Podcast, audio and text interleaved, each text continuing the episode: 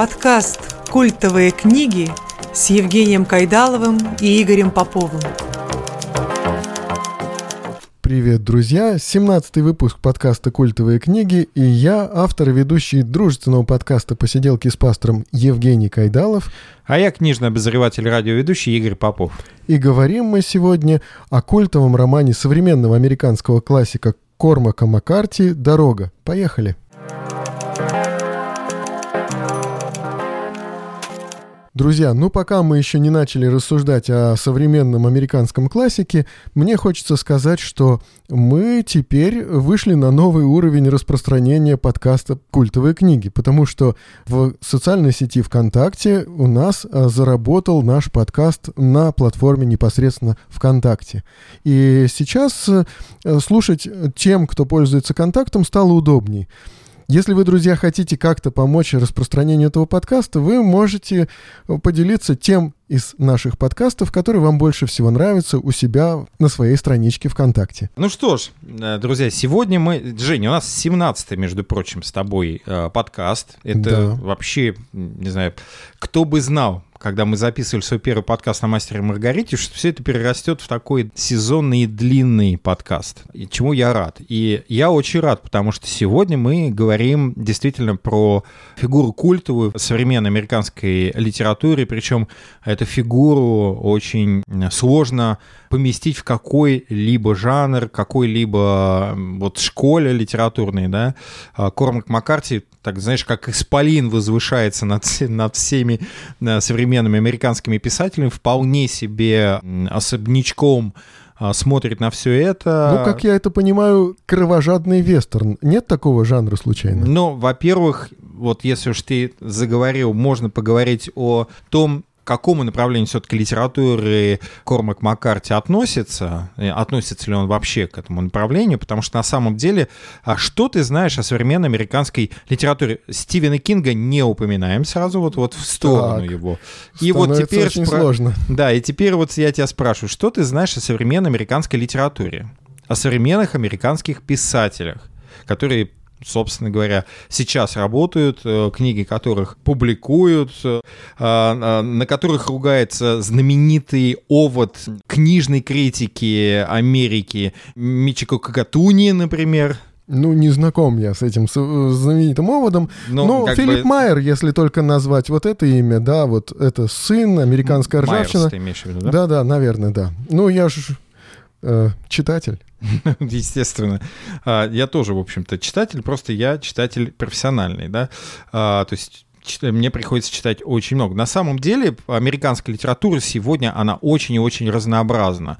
Есть жанровая литература, есть детективы, есть так называемые социальные детективы, есть триллеры, да, это особое направление ну, да. в литературе. Но очень есть, своеобразное. Да, ну, есть так называемый грязный реализм, dirty realism, да, вот именно к этому направлению и а, причисляют Кормака Маккарти. Есть еще один автор, который, можно сказать, в этом направлении существует. И это мой любимый, один из моих любимых тоже американских писателей, Ричард Форд, автор трилогии о спортивном журналисте и писателе Фрэнке Баскомбе. Это, соответственно, «День независимости», «Спортивный журналист». И третий роман, к сожалению, он еще у нас не переведен, не издан. Автор романа «Канада». Это такой... настоящий современный роман э, со современной драматургией, то есть с, э, это такая настоящая драма, и при этом это довольно жесткое описание, то есть все те темы, которые беспокоят, например, сегодня а, литературную общественность и вообще общественность Америки, там упоминаются, и он поднимает эти темы. Поэтому это грязный реализм, если нужно причислить какой-то школе... Ну, к стилю, да? Да, не к стилю именно. Даже а, не к стилю. Это ага. литературное направление. Это не путай угу. литературное направление и стиль, потому что, ну, понятно, что у каждого писателя свой стиль. Стиль связан с языком, стиль связан с, ну, скажем, стиль связан с, с тем инструментом, который пользуется писатель. Когда мы говорим про стиль, мы говорим про музыку. Ага. Потому что там стиль легко выделить. Ну, соответственно, там рэп, да, это стиль, рок, это стиль, да. А когда мы говорим про литературу, мы говорим про школы, мы про, говорим про направление, потому что единый стиль невозможно вычленить у того или иного автора, да. Угу. Ну вот, может, немножко о Кормаке Маккарти поговорим? Да, давай. Он уже такой уже достаточно взрослый человек, да? Мягко скажем, да? Мягко скажем, а... да. тридцатые годы. Кормак Маккарти родился двадцатого июля тысяча девятьсот тридцать третьего года в семье преуспевающего юриста и из шести детей был третьим по старшинству. Вообще, на самом деле, при рождении ему было дано имя Чарльз Маккарти, а имя Кормак он сменил. По, ну, есть два, скажем, две легенды, два варианта, почему он все-таки взял Кормака. Согласно, значит, одному этому источнику, он сменил э, свое имя на Кормак в честь легендарного ирландского короля. А вот согласно другим источникам, это было сделано по настоянию семьи, потому что по-гельски имя означает «сын Чарльза». Но он ирландец, да? Вот. Он... Он, у него ирландские корни. Он не ирландец, у него ирландские корни. Ну, Маккарти, как ты понимаешь... Да, да. Да, при, а, приставка «мак» подразумевает, что у, у него могут быть ирландские корни. Да? В тысяча девятьсот тридцать седьмом году значит, семья переезжает в штат Теннесси, и, соответственно, Кормак стал посещать католическую школу. У него католическое христианское образование.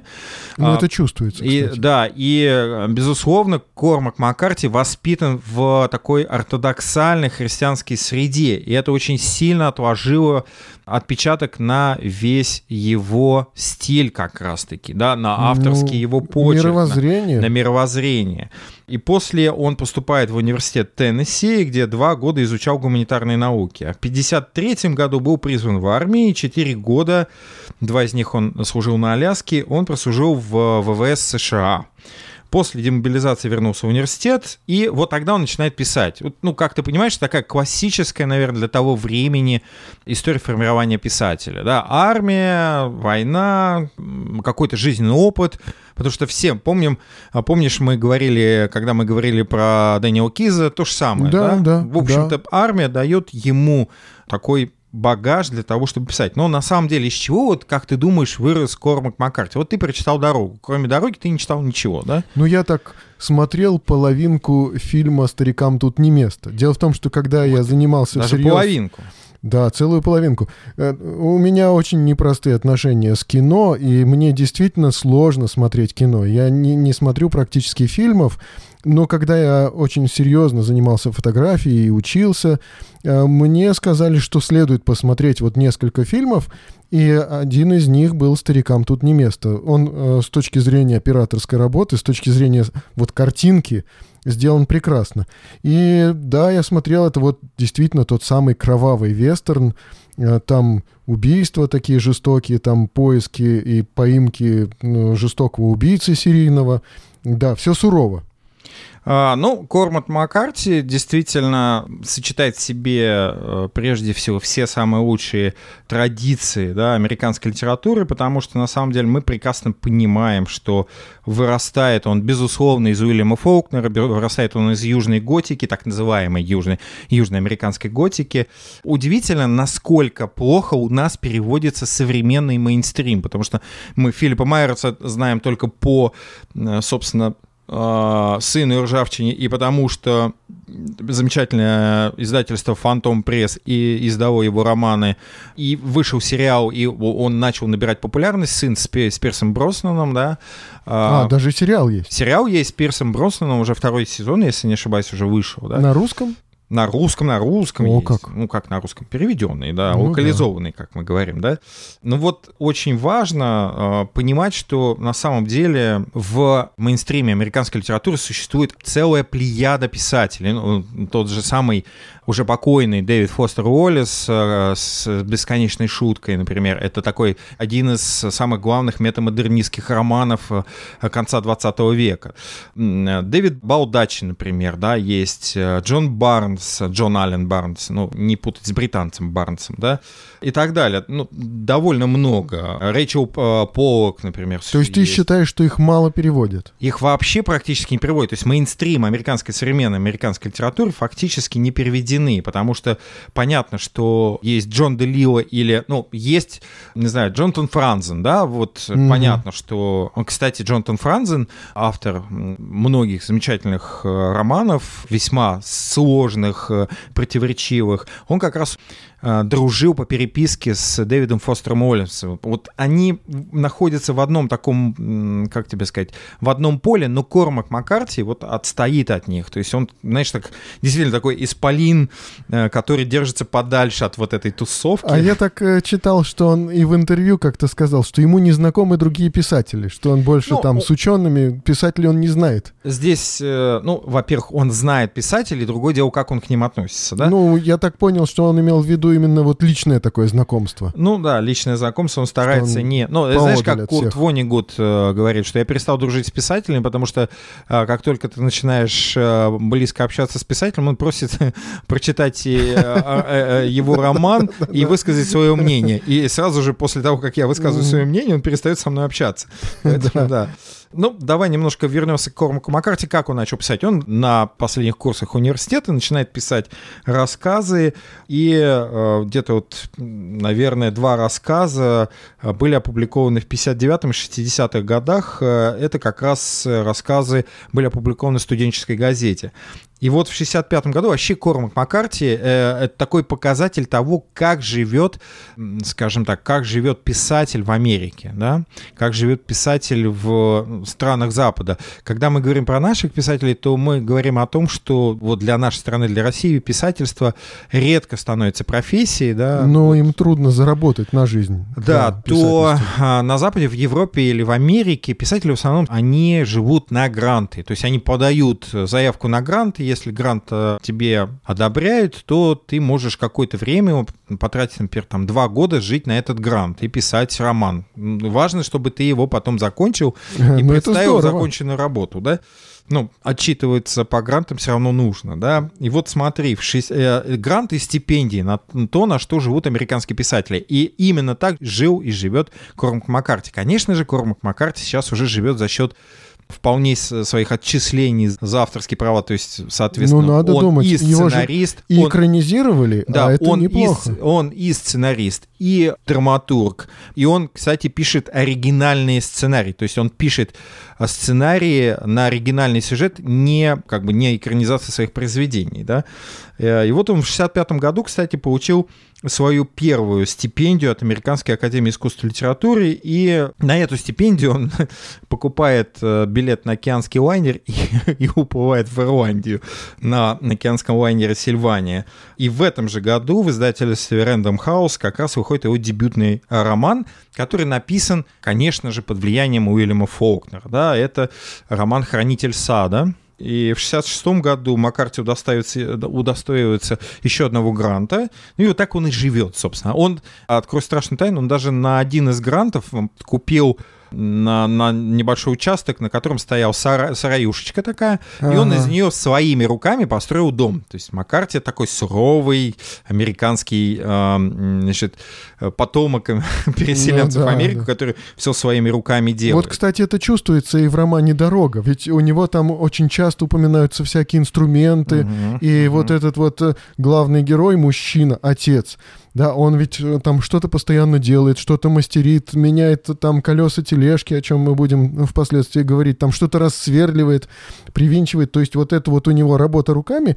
И, кстати, может быть, отчасти еще связано с его такой подработкой в автосервисе, ведь он же автомехаником еще как-то ну, зарабатывал. Какое-то время он, естественно, работал своими руками. Потому но... что я так слышал, что он еще говорил о том, что ему довелось испытать очень жесткую бедность, граничащую просто с нищетой. Ну, знаешь, почему он испытал жесткую бедность? Потому что он полностью посвящает себя писательскому труду. Ну да. И поэтому эта бедность не потому, что Кормак Маккарти не мог заработать себе на жизнь, а потому что он подчинил свою жизнь вот писательскому труду, и он очень долго работает над произведениями. То есть разрыв между произведениями, знаешь, так солидный. Ну, раз в десять лет он где-то пишет. Если посмотреть, ну вот смотри, ну, раз в несколько лет точно. «Хранитель сада» шестьдесят пятый год, шестьдесят восьмой год, «Тимас на рубеже», это когда стали угу. немножко говорить про него.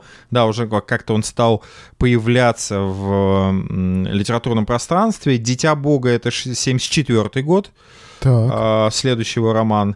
Был роман «Сатри», это семьдесят девятый год, «Кровавый меридиан». Вот этот роман, восемьдесят пятый год. То есть смотри, семьдесят девятый, восемьдесят пятый, шесть лет.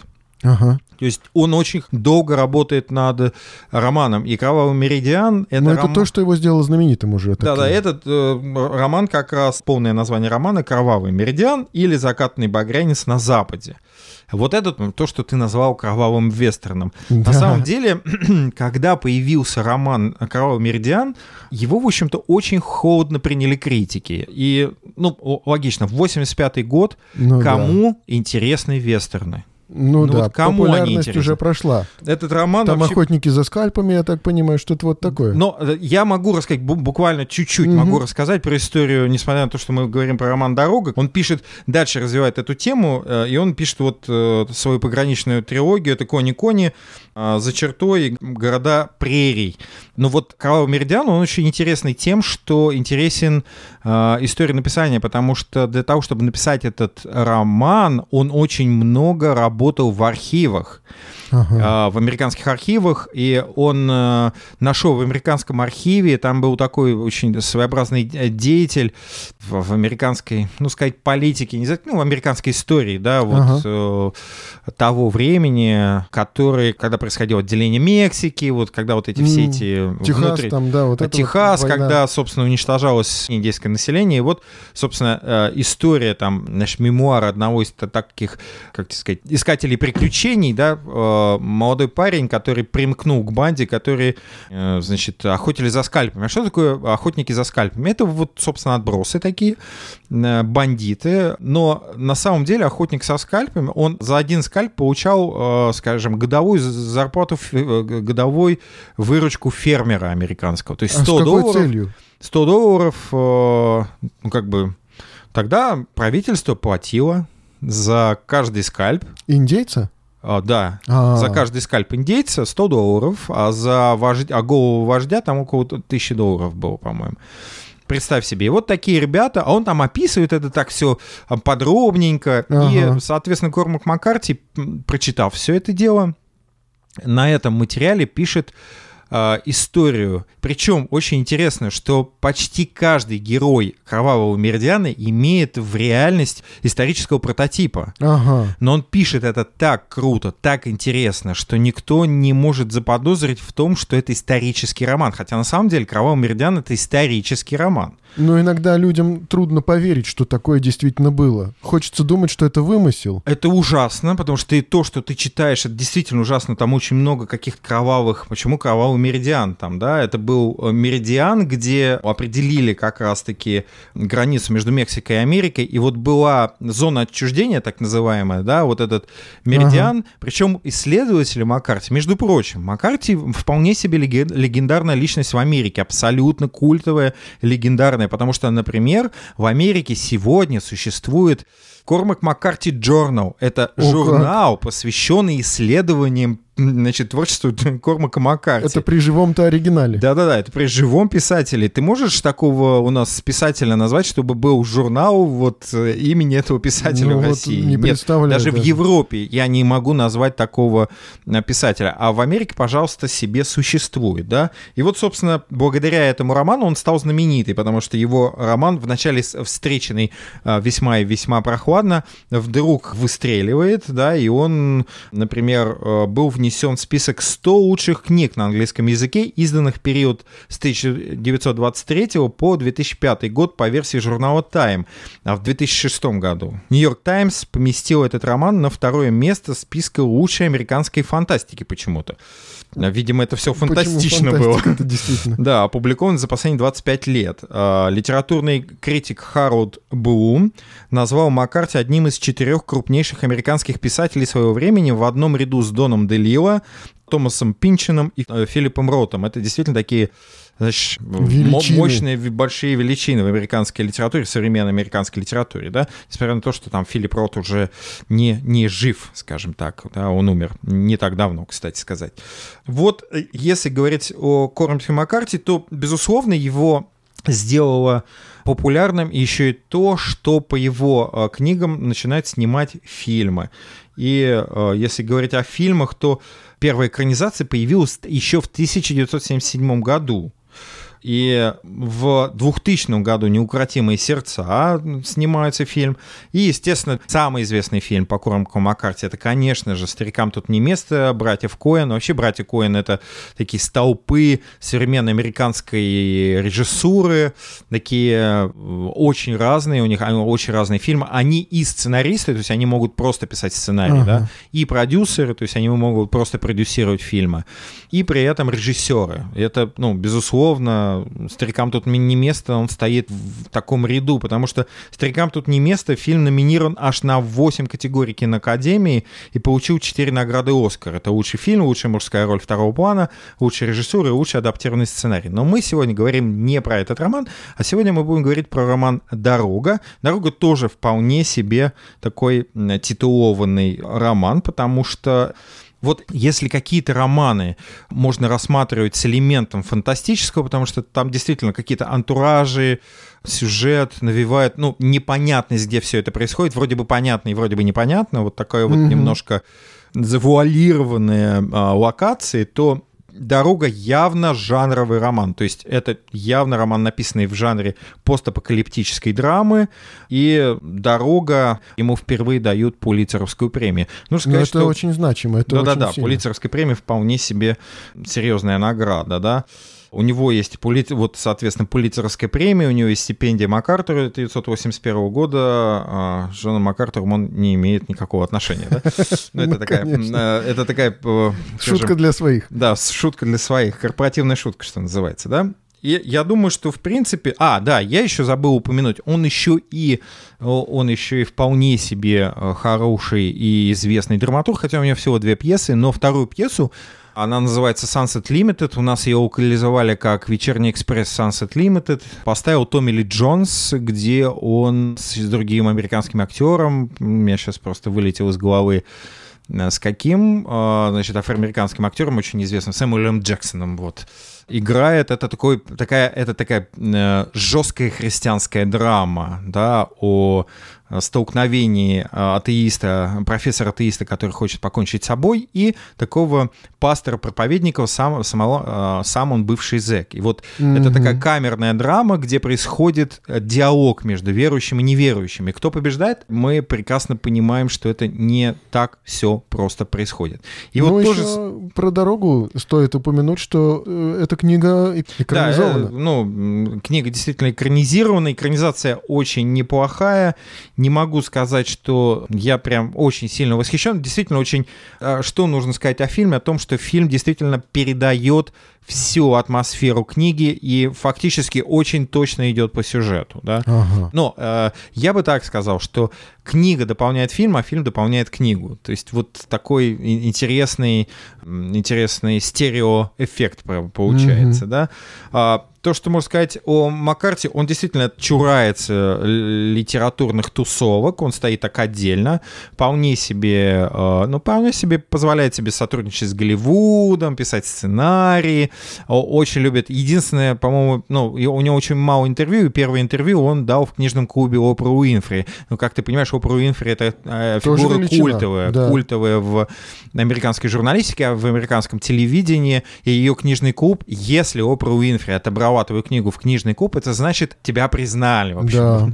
И, соответственно, она его пригласила. И э, большинство из того, что мы знаем о Кормаке Маккарти, мы знаем из этого интервью, из того, что он о себе рассказал. Ну, естественно, из исследований, потому что Кормака Маккарти только я насчитал где-то около пятнадцать э, специалистов по его э, творчеству сегодня, которые работают сегодня. Да, это даже серьезные литературоведы, которые занимаются скорее... Да, вот, ну, это литературные... Все-таки это литературные литературоведы, потому что они занимаются творчеством именно Кормака Маккарти, даже пишут книги о Кормаке Маккарти, работы о Кормаке Маккарти, которые можно почитать на английском языке, и вот они выдвигают разные теории. Например, среди маккартиведов есть целая теория, что же такое, значит, в «Кровавом меридиане» есть, собственно, сам роман, а потом некий эпилог, в котором непонятно, он вообще не связан с сюжетом романа, и там существует аж три версии. Что хотел сказать автор? Что хотел сказать Кормак Маккарти в этом эпилоге.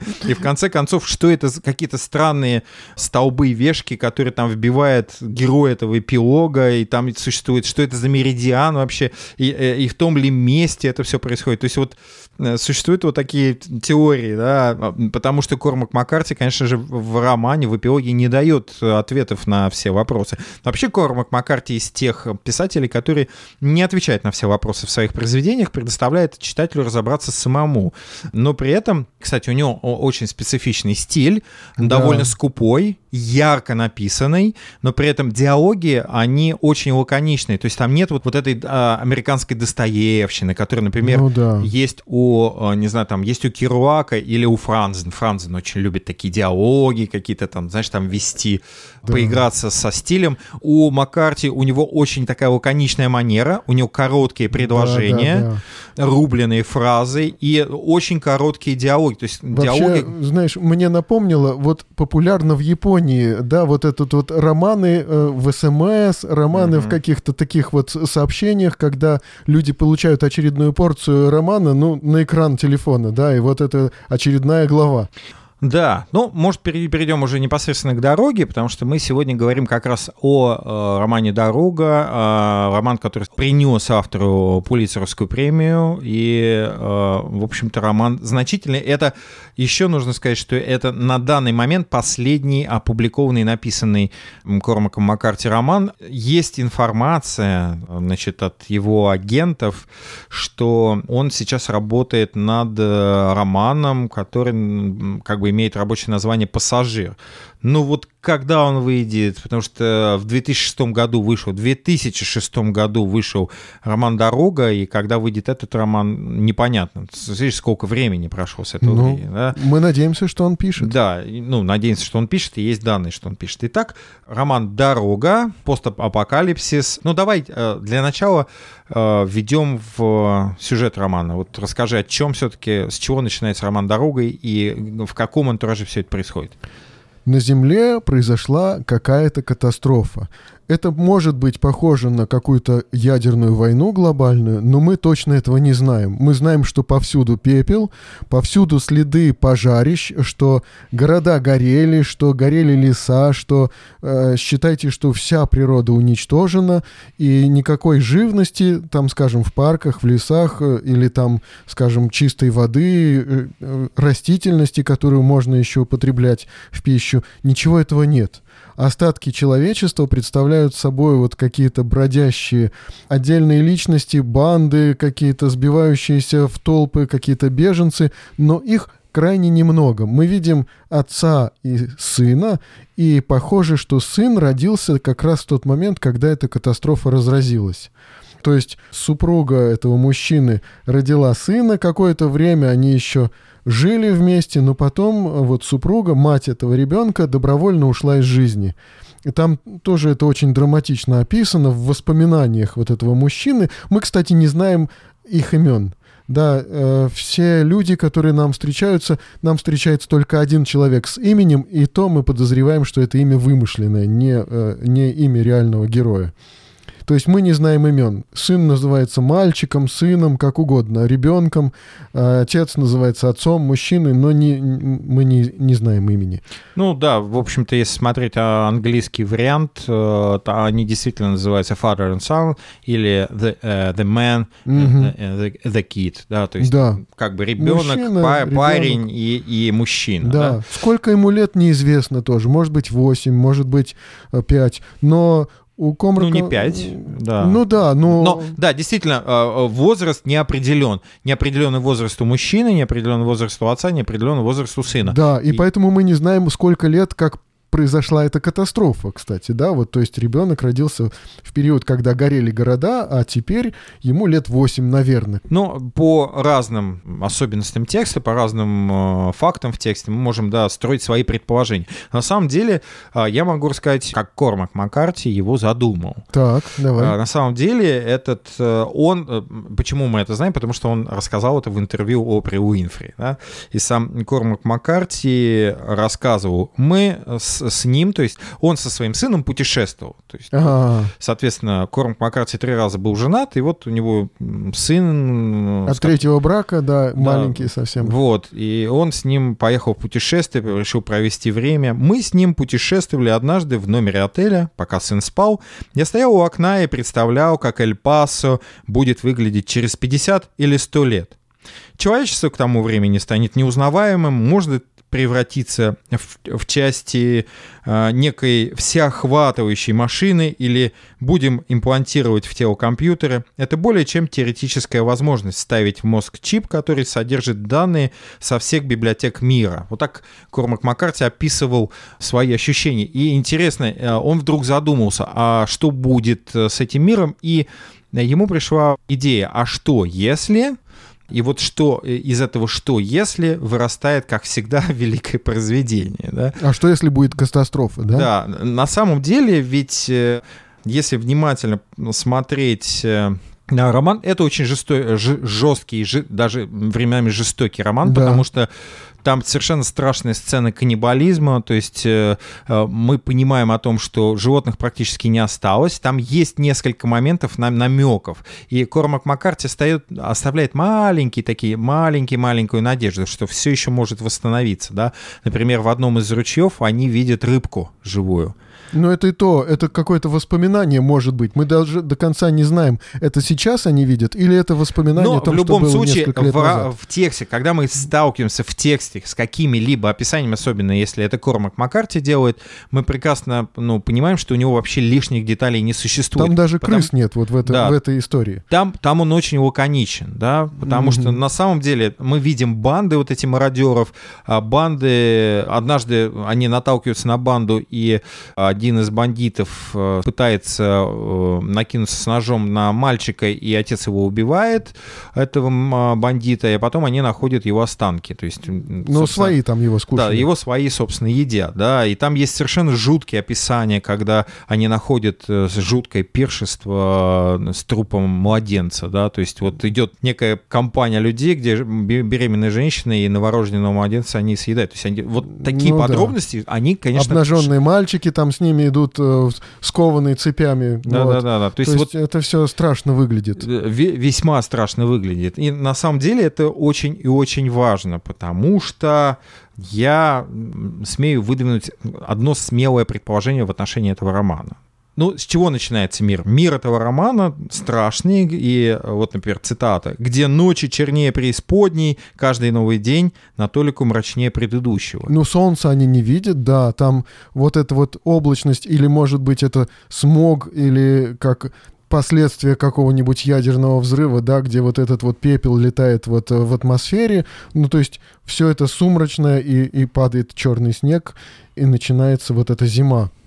Я хочу сказать, что вот эти детали, которые мы видим, во-первых, мы видим, что религия, вера в Бога и Библия играют в романе очень важную роль. Да? Да. Отец, мужчина постоянно возвращается к Библии, к Богу, к тому, что происходит, и к воле Бога. Да? В общем, страшный мир, практически он уничтожен. Отец и сын бредут на юг к морю, потому что почему-то они думают, что там спасение. То есть отец думает, что там спасение. Да? Они... Совершенно непонятна цель действительно вот этого путешествия, но они идут, даже несмотря на то, что где-то можно было бы остаться, еще побыть какое-то время на... припасах, потому что они постоянно голодные, постоянно отыскивают, где бы найти что-то, хоть что-то, что можно съесть. Они находят иногда консервы, но в целом это постоянный голод и холод. А вот теперь выдвину свое предположение. Давай. Я лично считаю, что роман написан в жанре философской и библейской притчи. Почему? Ну да, что-то в этом есть. Давай, рассказывай. А, потому что если мы возьмем признаки притчи, да, вот характерные черты притчи, это, во-первых, символика, да. Обилие аллюзий и метафор, да. И персонажи должны быть э, архетипичны. Да? Mm-hmm. То есть каждый персонаж должен быть символом э, чего-то, да, принципа жизненного или какого-то целого мира. Да? Посмотри, там есть отец и сын. Ну, при, ну да. Ну, прямо аллюзия библейская сразу на это накладывается. Да? И очень интересно, что отец помнит старый мир, да, помнит, да, каким да. он был, а сын, сын уже не знает. не знает. То есть отец воплощает собой старый мир, а сын — новый мир. Тебе ничего это не напоминает? Ну, это отец и сын, имеется в виду Святой Троицы. То есть отец — Бог, видимо, и сын — Сын Божий. Да, но ведь э, в данном случае здесь есть еще один образ. То есть отец собой символизирует Ветхий Завет, Ветхий мир, Старый мир, а сын — Новый мир. И очень интересно... Ну, как-то этот Новый мир не Да, не безусловно, мы... мы не привлекательный. Да, мы понимаем, что этот Новый мир, он какой-то страшноватый. И вот здесь кроется, на мой взгляд, самый важный ключ к пониманию этого романа. Во-первых, сын не принимает старый мир. Если ты помнишь, отец приводит его к, в свой дом, где он был мальчиком. Да, и он а, пугается и хочет уйти поскорее. Да, и он хотя... хочет уйти, то есть ему этот мир чуждый, да. А он так ностальгирует, он вспоминает, как тут вот ну, они да. Рождество справляли, как тут вот да, елка да, да. была, а здесь вот они... Ну, этот дом да, практически разгромленный, да. да ну, вот рождественский носок, чулочек тут, да, тут да, вешали, да. тут подарочки друг другу давали, а, ну, подарочки друг другу дарили, а сын быстрее хочет уйти. То есть здесь очень важно, смотри, образ матери, да, образ э, женщины, которая покончила с собой, но, по сути, она принесла себя в жертву. Мы точно не, не видим этого в романе, то есть нет вот описаний, что прям вот она в жертву ради них, потом, скорее всего, она просто не выдержала вот э, ну, да. без, безысходности, да, но, но все-таки вот образ жертвенности женщины и матери, да, очень важен. Очень важно, что отец и сын, они четко, особенно отец, смотри, он ведь вынужден поступать по новому образу жизни. То есть новый образ жизни — это спасать себя любой ценой, трусить, убивать, быть беспринципными. Если, если ты сегодня бродяге отдашь, значит, банку консерв, то завтра, может быть, твоему сыну нечего будет есть. Да, да. Но при этом отец постоянно говорит: мы несем огонь. Вот этот образ несения огня очень важный. Да-да-да. И они постоянно как бы сверяются с этим. То есть не потухли мы, этот огонь. Мы же добрые? Да, мы добрые. Вот есть вот вокруг злые, и они наблюдают вот эту банду людей, которых они вот просто описывают как злые люди, да, это как раз людоеды, это люди жестокие, люди вооруженные там трубами, цепями, там, не знаю, чем-то страшным таким. То есть это медленно умирающее человечество, да? Да, мир умирает, и если человечество как таковое уже, можно считать, умерло, то нету и каких-то законов общежития человечества, да, нету каких-то принципов, правил, все это потеряло смысл, если жизни-то, считай, нет. А вот отец эти принципы вдруг хочет передать сыну. Он да. передает принципы человечности, честности, чести. Слушай, зачем? Да и более того... Они же ведь не помогут ему выжить. Наоборот, они поставят под угрозу его выживание. Не просто он пытается передать, а, как я вижу, сын стал его совестью. То есть... В какой-то момент сын осуждает его, да, за убийство, за то, что там не накормили собаку, за то, что не взяли с собой ребенка, который где-то там mm-hmm. бегал, да, за то, что не поделились с умирающим стариком, которого там ш- ш- ш- шандарахнула молния, да, то есть и как бы сын стал его совестью, и отец ориентируется на вот эти вот показания, пытается себя оправдать как-то. Ну да, привил определенные правила. Они идентифицируют себя как добрых людей и периодически сверяются с этим. Мы добрые? Да. Тогда пойдем дальше. А, и вот теперь я а, хотел бы еще одну теорию свою. А, а у меня тоже есть теория, я потом да, тоже ей поделюсь. Люблю, когда мы теории всякие, всякими занимаемся, вот, практически конспирологическими. Смотри, я вообще лично считаю, что мы не знаем причины катастрофы намеренно. Автор намеренно не сообщает причины катастрофы, потому что на самом деле эта катастрофа, считает Кормак Маккарти, она не в, в технологии, да, ну, она да. не в цивилизации, она внутри человека. Эта катастрофа произошла внутри человека. Она как бы заложена уже в человечестве. Да, и этот человек просто ее реализовал, выпустил наружу. И, э, по сути, ведь Кормак Маккарти исходит из очень простой э, идеи, да. смысл вообще этой литературной притчи Маккарти на самом деле довольно ясный. Маккарти говорит, без моральных принципов, без вот ценностей, которые мы можем называть христианскими, библейскими или просто общечеловеческими, мир теряет смысл, мир да. теряет основы, мир теряет устойчивость. И Маккарти, значит, вступая в, значит, в спор с, с этой идеей о том, что вот все эти ваши христианские ценности, они уже устарели, они уже теряют актуальность, он говорит, окей, ребята, вы говорите, что моральные принципы и нравственные законы не нужны. Ну что ж, я покажу вам мир, который существует вне этих скрепляющих элементов. Да. Это просто логическая смерть цивилизации. Цивилизация тогда без вот всех этих принципов, всех этих ценностей просто уничтожит себя. И мы получаем мир а, романа «Дорога». Мир да. без христианских ценностей. Притом... И единственными носителями этих ценностей является вот отец и сын. Да, притом их ведь не отменили там каким-то э, законодательным актом. Они просто стали не нужны, потому что фактически нет как такового человечества. Эти принципы стали не нужны.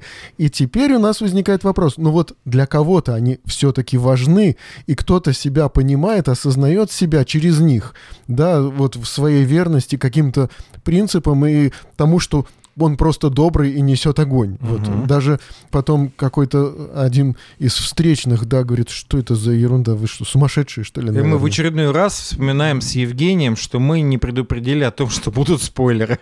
Но уже да, к концу бесполезно да. это делать, но все-таки мы... Вас... Вы их уже услышали. Вы их уже услышали, да. Но здесь очень важно, мне кажется, еще сказать о том, что роль воспитания... тоже очень важна в романе, потому что отец передает вот эти ценности, и он воспитывает сына. Хотя, казалось бы, он должен воспитать его каким? Сын должен вырасти, по сути, вот таким каннибалом, да? Да. То есть должен идти по трупам, он должен уметь защищать себя. Потому что для отца очень важно, чтобы он выжил. Да, и мы знаем, что отец себя плохо чувствует, он, у него идет кровь, то есть он харкает кровью, и рано или поздно он умрет, он это понимает, и сейчас мега-спойлер. Он таки умрет. Он таки умрет, да. Можете кидать нас камнями, да. Но, как бы, смысл романа-то не в этом. Ну, ну да, и представь, что отец, он так пытался, так старался взять во всем ответственность на себя, оберечь сына от любых опасностей и неприятностей. И потом он понимает, что он умрет. И, и тут ему остается только доверить своего сына, знаешь, тому человеку, который ему просто встретится на дороге. И вот здесь вот очень интересно еще, знаешь, я хочу поделиться еще своей теорией. Давай, давай. Это роман о нас, родителях, и о наших детях. Вот как мы просто живем и существуем. Все окружающие люди воспринимаются нами, родителями, как э, вурдалаки просто, да, как... Э, людоеды. То есть вокруг нас опасность. Только мы можем передать своим детям, нам так кажется, может быть, только мы можем передать своим детям какие-то нравственные ценности, да, и вокруг нас опасная среда, где, вот как говорит вот этот герой нашей книги сейчас, если ты только приблизишься к моему сыну, я сразу же тебя застрелю, я сразу же тебя убью. И вот именно с таким настроением мы выходим с, с нашими детьми на улицу. И мы знаем, что современная культура и все остальное несет разрушение, да, и пагубу. И мы опасаемся окружающего нас мира. И вот этот вот роман «Дорога», он показывает нам наше настроение и наши взаимоотношения с нашими детьми. Мы пытаемся их уберечь от всего. Но мы понимаем также, что мы не вечны, и когда-то нам придется доверить наших детей кому-то. Мы еще не представляем, кому и, и, и к чему мы их доверим. Ну, на самом деле, я, я под, э, в подтверждение твоей теории скажу, что э, это действительно очень и очень похоже, потому что две, два основ, основных лейтмотива — это каким будет мир, если убрать из него христианские ценности, христианские заповеди, любви, взаимо, взаимозаботе, милосердии и, ну, честном, хорошем, в хорошем смысле альтруизме, потому что сейчас альтруизм стал каким-то, значит, там, психологи часто его приводят как минус, да, да. что вот это вот какая-то неестественная, болезненная страсть не, жи- не заботиться о себе, на самом деле это вполне себе какая-то, да, библейская христианская ценность о том, что мы должны помогать друг другу и не думать только о себе, да, да. сражаясь, ну, собственно, сталкиваясь с собственным эгоизмом. Это очень важно. важно, потому что ведь, когда мы говорим о притче, мы понимаем, что там да. есть реальные каннибалы, но мы понимаем, что каннибализм — это метафора у Маккарти. Каннибализм — это метафора того, как могут жить люди, у которых внутри нет э, вот этого стержня, внутреннего, да. духовного стержня, э, нравственного стержня, чтобы сражаться со своими собственными грехами, со своими собственными да. демонами, да? И там ведь совершенно удивительно. Маккарти прям погружает, сталкивает нас, читателей, с очень простой реальностью. Если у нас этого нет, если внутреннего вот этого духовного стержня, духовной основы не существует, то для нас другой человек становится питательной базой. То есть да. фактически такими мы становимся да. духовными каннибалами. Ведь они же попадают в одно поместье, где, значит, бандиты, как это, ну, они в подвале содержат людей, которые как, как животных. Они ну, да. постепенно их едят. Да? Да, то да, есть да, это, да. это ну, очень страшная, э, очень страшная сцена, когда они оттуда сбегают с сыном. Но ведь они это... не могут им помочь. Да, они просто ведь, убегают оттуда. Это ведь да. игу... невероятно сильная метафора того, что происходит, когда люди фактически не, не фактически себя едят друг друга, но фактически уничтожают друг друга. Они желают друг другу зла, они питаются друг другом, они используют друг друга. Вот это да, да. духовный каннибализм, он ведь распространен, и для этого не нужен апокалипсис, потому что да. апокалипсис уже произошел. Он произошел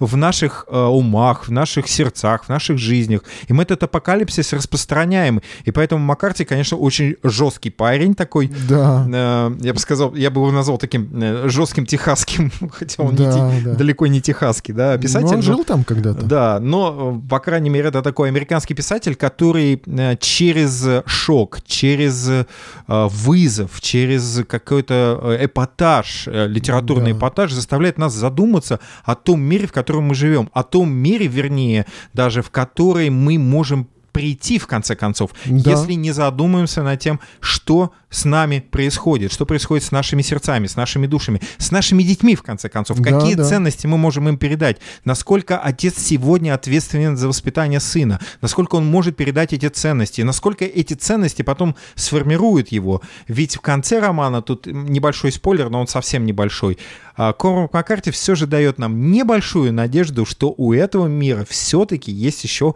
какое-то будущее. Да, да. Вот удивительно, что при всей мрачности... И вот, кстати, я бы не, не сказал, что эта книга такая проповедь нравственности. Он рассматривает... ну, жестокое поведение отца, допустим, да, и он находит ему объяснение.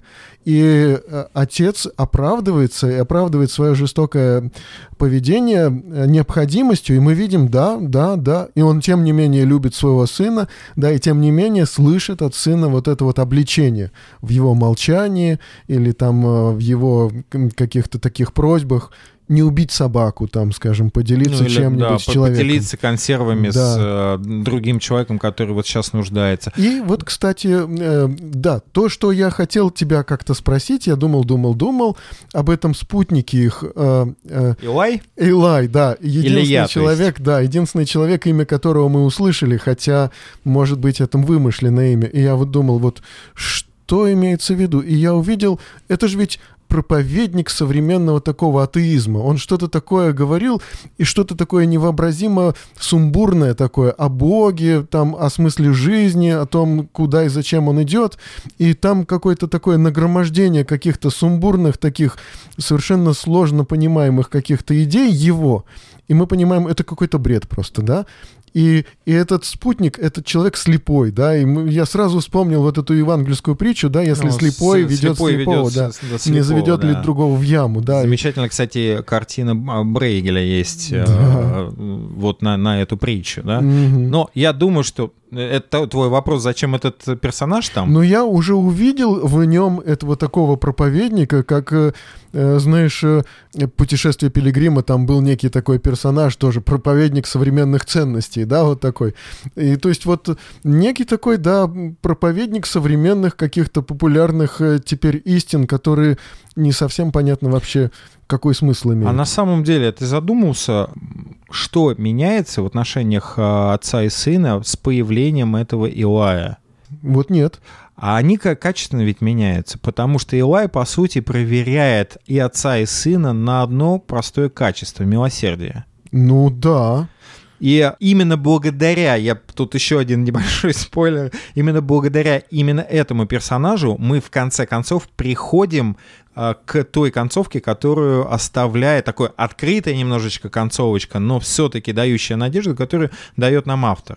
Потому что, опять же, это апелляция к тому, что без милосердия, без вещей непрактичных, ненужных да. нашему материальному миру, нашему, нашему выживанию, потому что милосердие мешает нашему выживанию. Оно мешает, да, оно мешает нашему прагматизму. Оно вызов нашему прагматизму. И Элай, и э, вообще образ этого старика Элая, э, Ильи, да, э, такого ветхозаветного пророка, опять же ветхозаветный пророк, ты понимаешь, да, который... Да. должен воззвать к людям и, на, на, скажем, напомнить о том, что все-таки придет э, та личность, которая спасет людей от грехов. Да? И вот этот вот переход от Ветхого Завета к Новому Завету, от... ведь когда они ходят, у Маккарти очень интересно, он очень тонко дает намеки, что это не просто отец и сын, а кто-то третий постоянно присутствует незримо с ними, да, и помогает им, например, они внезапно... Есть совершенно шикарный эпизод, когда они находят, значит, на ферме, заброшенной ферме, они находят погреб а, с запасами. С бомбоубежище, запасами, да? да, где все приготовлено для того, чтобы переждать вообще ядерную вот эту войну. И ведь на самом деле это такая очень, вполне себе библейская метафора, да, вот, того, что о них кто-то заботится, да. Да? И что это чья-то незримая забота. И каждый раз... на пределе, то есть они по пять дней голодают, но потом все-таки находят что-то. Это не единственная их была находка в этой книге. Когда они что-то находят, прям начинаешь за них радоваться, и прям вот победа какая-то, да, вот они нашли, нашли эти банки с консервами, да. Ну, я думаю, что вполне себе можно подвести итог нашего обсуждения романа Кормака Маккарти да. «Дорога». Вот почему все-таки, Жень, ты считаешь, что этот роман стоит прочитать и чему... Знаешь, я вот не люблю вот эти фразы, чему он может научить. Ну, литература, в общем-то, не призвана к чему-то учить, да, ну, просто э, литература помогает нам что-то понять, что ли, в самом, в самом себе и в окружающем мире. Ну, лично мне, меня очень впечатлили вот эти отношения отца и сына. И, конечно же, начинаешь думать о своих детях, об отношениях с ними. То есть вот в том, как отец воспринимал своего сына, а он в какой-то момент, он говорит... драгоценная чаша, способная стать прибежищем Бога. Он иногда вот так вот сына своего видит вообще вот, вот это творение Божие, и какой-то совершенно особенный у него взгляд на сына, да, и их взаимоотношения, когда отец полностью берет на себя всю ответственность за безопасность, за питание, за то, куда они должны идти, чем они должны заниматься. Да, отец, как бы он показывает полностью свое участие в жизни сына, да, и в то же время он с ним советуется, он спрашивает его мнение, сын ему интересен. Вот это для меня было, ну, такой интересной, очень, очень такой трогательной картиной отношений таких в семье. Я думаю, что роман Кормака Маккарти «Дорога» — это невероятно сильная библейская притча, да, в такой, ну, действительно, в хорошем смысле передающая дух библейской притчи, которая в финале поднимается до высот большой литературы о смысле жизни и человечности, ценностях и назначении человека, невыносимой тяжести пророческого бремени и жертвенности вопреки всему.